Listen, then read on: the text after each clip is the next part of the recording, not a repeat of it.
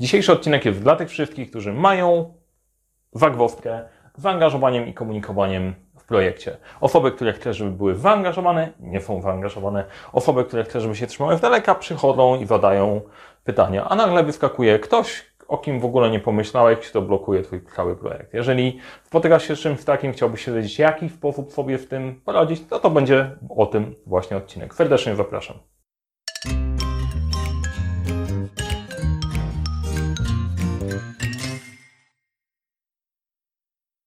Cześć, nazywam się Mariusz Kapusta, ten od zarządzania projektami. Pomagam jak rozpoczynać i kończyć dwukrefem te projekty w świecie, w którym brakuje czasów, zasobów, a za to nie brakuje problemów i pomagam te problemy rozwiązywać. Dzisiaj odcinek kolejny w cyklu odcinków nagrywanych specjalnie dla HR i osób uwikłanych pozytywnie i negatywnie w projekty, w projekty HR. Natomiast ten odcinek będzie dotyczył e, uniwersalnego narzędzia, które możesz wykorzystać w każdym, w każdym projekcie, którym sytuacja jest taka, że nie jesteś w stanie zrobić tego sam ze swoim szefem wewnątrz swojego działu, tylko potrzebujesz angażować ludzi w innych obszarów, w innych działów, klienta, dostawcę i ta układanka ludzka jest trochę bardziej skomplikowana i nie zawsze masz wpływ na to, żeby powiedzieć, macie to zrobić i ludzie od razu robią. Wiele projektów trafia na trudności w takiej sytuacji i dzisiaj pokażę Ci narzędzie Macierz Interesariuszy, z którym sobie można poradzić. Jeżeli interesujesz się zarządzaniem projektami w ogóle, e, to warto zasubskrybować ten kanał, mam nadzieję. Kliknij dzwoneczek, żeby nie przegapić kolejnych odcinków w tej serii i w kolejnych. A jeżeli spodoba Ci się to, co mówię, to daj proszę łapkę w górę i jedziemy dalej. Przechodzimy do angażowania, motywowania i komunikowania i w ogóle gdzie jest problem? Gdzie jest problem? Noż, generalnie problem bierze się stąd, że projekty robią ludzie, a nie procedury. I ci ludzie, z którymi masz zrealizować ten projekt, mają swoją robotę. Zajmują się na co dzień swoimi zadaniami, coś innego jest ważniejsze i to, że ty w swojej głowie masz wyobrażenie, to jest dla mnie najważniejszy temat, powinniśmy się tym zająć, bo jak można nie widzieć, że on jest świetny, to nie ma najmniejszego znaczenia. To, co masz w głowie, to jest jedno, percepcja twojego projektu to jest drugie. I teraz bardzo ważna rzecz, ci ludzie najprawdopodobniej są zajęci i muszą wybierać Twój projekt czy swoje badania, które są bliżej na bieżąco, którymi się zajmują. Zgadnij, na co się bardziej zdecydują. Odpowiedź jest prosta, to co jest dla nich istotniejsze. Projekty w wielu miejscach nie są takim czymś, co jest po prostu najważniejszą rzeczą, którą musimy się zajmować, a druga rzecz, którą warto się zmierzyć, no dobra, nie jesteś dla nich najważniejszą osobą. Jeżeli jesteś najważniejszą osobą i bez kwękania robią to, co mówisz, nie ma sensu oglądać dalej, bo po prostu temat jest rozkminiony. Ale jeżeli oglądasz, to pewnie tak się dzieje. No i teraz case jest taki, ale jak sobie w tym wszystkim poradzić? Jeżeli e, masz duszę introwertyka, tak jak ja, no to czasem ludzie są dla mnie zagadką. Ale o co, come on, kurde, po prostu czemu mi nie powiedzą wprost, o co chodzi, jak się w ogóle wabrać w rozplątywanie tej całej sytuacji. To gadać z każdym, każdy jest ważny, nie do końca działa, ile czasu to zajmie. Więc potrzebne jest coś, co ułatwi trochę myślenie. Z punktu widzenia projektowego możemy spojrzeć sobie na taką macierz. Podzielimy sobie tych ludzi na cztery kategorie, które potrzebujesz do projektu zaangażować i w jaki sposób e, w nimi pracować. Najpierw potrzebujemy spojrzeć na dwa najważniejsze wymiary, które zdefiniują nam tę macierz. Pierwsza rzecz, która Cię bardzo interesuje, to jest jak duży wpływ na projekt mają Ci ludzie. Jak masz tą układankę, chcesz wdrożyć jakąś zmianę w organizacji, szczególnie dlaczego mówię to dla projektów HR-owych, bo żeby Twój projekt od pomysłu przeszedł do realizacji, a później adopcji, żeby ludzie faktycznie korzystali z nowych sposobów pracy i działania, trzeba będzie odpowiednio rozłożyć pracę w tym projekcie. I duża część pracy w projekcie może dotyczyć właśnie tego. O tym się zapomina, tego się nie widzi. Dużo pracy w projektach HR-owych zmieniających kulturę organizacji, sposób pracy kryje się właśnie w tym miejscu. Czyli jedno to wpływ, jak duży wpływ na projekt mają ci ludzie, których angażujesz, a drugie zainteresowanie tym projektem. To jest tłumaczenie z angielskiego interest, więc lepsze lepiej myśleć o tym, jak bardzo ten projekt ich dotyka. Bo jeżeli robisz projekt i on nie będzie miał żadnego wpływu na ludzi wokół, to jest spora szansa, że będą traktować cię jak, cię jak powietrze. I to może być dobra sytuacja, bo wcale nie musisz chcieć mieć za dużo ludzi w tym samym miejscu. Jak ułożysz sobie coś takiego, to warto rozpisać sobie wszystkie te osoby, które masz zaangażowane w projekt, gdzie oni się znajdują? Czy mają duży wpływ, duże zainteresowanie, albo że ma, może mały wpływ i małe zainteresowanie? Bo to jest wskazówka do tego, jak tych ludzi podejść? Nie, to nie chodzi o manipulację, bo to jest bardzo ważna rzecz. Ważny disclaimer.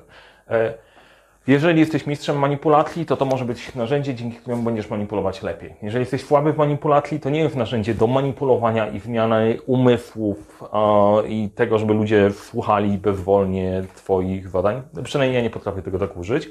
Tylko do tego, żeby się orientować, jak mniej więcej ustawić swoje działania, żeby to miało ręce i nogi. Nie? Jak sobie wyrobisz taką macierz, rozrysujesz tych ludków, no to teraz możemy się zastanowić, co robimy w każdym z tych e, kategorii działów ludzi.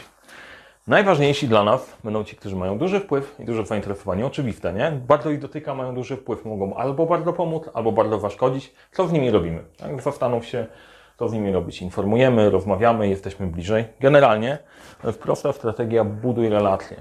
E, wiem, że to jest temat rzeka, nie? bo możemy osobny kanał o relacjach otworzyć w ogóle. W kwestia budowania relacji chodzi o budowanie zaufania, kontaktu i partnerskiego sposobu pracy z tymi ludźmi, żebyś był w stanie wywierać wpływ, jeżeli chcesz coś zmienić. To jest po prostu ćwiartka numer jeden relacji. Tam chcesz mieć te wszystkie osoby, które decydują o projekcie, które są bardzo mocno zaangażowane w projekt i mogą Ci pomagać, potrzebujesz ich zasobów, potrzebujesz tam po prostu być. Czym się płaci za relacje? Właśnie, czym się płaci za relacje? Napiszcie w komentarzu, jaka jest waluta, czym płacisz za relacje. To jest potrzebne, żeby je zbudować, to jest potrzebne, żeby je utrzymać. Napiszcie to.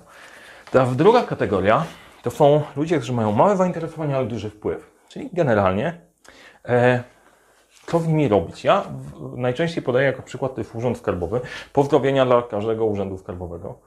E, najlepiej utrzymać zadowolenie. Generalnie są ludzie, którzy chcesz, żeby tam zostali, nie? żeby się nie mieszali, bo wiesz, że jeżeli wrobisz swój projekt, albo bardzo ich wkręcisz, oni się zainteresują, to możesz budować relacje, a tego na przykład nie chcesz. To jest jak z urzędem skarbowym.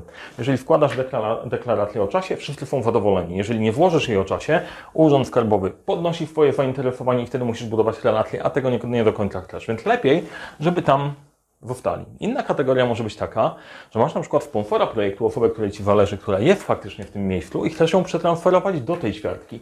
To też od razu wyznacza Ci, kurczę, potrzebujemy zrobić jakieś działania, żeby faktycznie tak się zadziałało. Czyli chcesz ludzi zainteresować swoim projektem.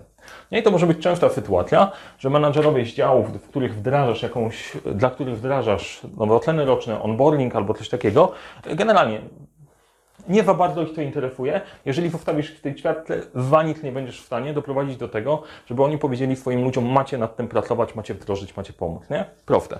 Trzecia kategoria to są ludzie, którzy przychodzą i pytają, co tam, co tam, co tam, co tam. Duże zainteresowanie, mały wpływ, tych informuj. Nie do końca chcesz im dawać robotę, bo wtedy zwiększasz ich wpływ na projekt, czasem trudno jest to ogarnąć. To jest jedna z takich sytuacji, gdy na początku projektu e, nagle się okazuje, że dostajesz za dużo ludzi do ogarnięcia i nie masz co z nimi zrobić. Wtedy zamiast się skupić na planowaniu projektu, wymyślisz im zadania, żeby nie wyszło, że prosiłeś o ludzi, a traf nie wiesz, co z nimi zrobić. Nie? To takie błędne koło. To też jest kwestia taka, że trzeba, korzystając z tego narzędzia, e, zadbać o to, żeby we właściwym czasie angażować właściwe osoby we właściwy sposób. Osoby, które są, ty wiesz, właściwy sposób podpowie ci to, narzędzie, a właściwy czas to jest kwestia ułożenia sobie tego w odpowiedniej strukturze, w odpowiednim czasie, więc e, te rzeczy ze sobą grają. No i ostatnia grupa to jest mały wpływ, małe zainteresowanie. Tych nie możemy po prostu olać, tych warto by było obserwować, bo dużo rzeczy może się zmienić. Może się zmienić otoczenie, sytuacja i nagle ta cała macierz nam się wywraca do góry nogami. E, mam nadzieję, że wiesz, dokąd zmierzam, bo to jest narzędzie proste, ale mega, mega potężne. E, I być może u części Was zapaliła się lampka, kurczę, tego mi właśnie brakowało, bo skupiliśmy się tak bardzo na produkcie, na tym, co chcemy zrobić w procesie onboardingowym albo e, procesie ocen, czy jakimś nowym sposobie pracy, komunikacji, działania, a zapomnieliśmy, że strasznie dużo pracy wymaga też to. Produkty się nie sprzedają same w siebie. Tak samo na rynku, tak samo projekty. Trzeba zainwestować czas, żeby ludzie dowiedzieli się o Twoim produkcie, przekonali się do niego, chcieli go kupić, ufali Tobie jako dostawcy i w tej roli jesteś, jeżeli prowadzisz projekt HR-owy czy jakikolwiek inny. Jeżeli zapomnisz o tym kawałku, zapominasz o dużej części e, zakresu projektu. Najczęściej się myśli o samym rozwiązaniu, zapomina się o tym obszarze. Więc jeżeli trafiałeś w projekcie na sytuację, gdzie to się po prostu wytatlało, nie działało do końca, no to najprawdopodobniej odpowiedź jest właśnie w tym miejscu. Ja pewnie E, jak myślę o, o mojej karierze projektowej, to od czasów studiów, później przez kolejne, jeżeli coś się przytykało, trzeba było pójść, znaleźć sposób, żeby pójść odpowiednio wysoko, wpłynąć na właściwe osoby, żebyśmy dostali zielone światło, że to mamy faktycznie robić.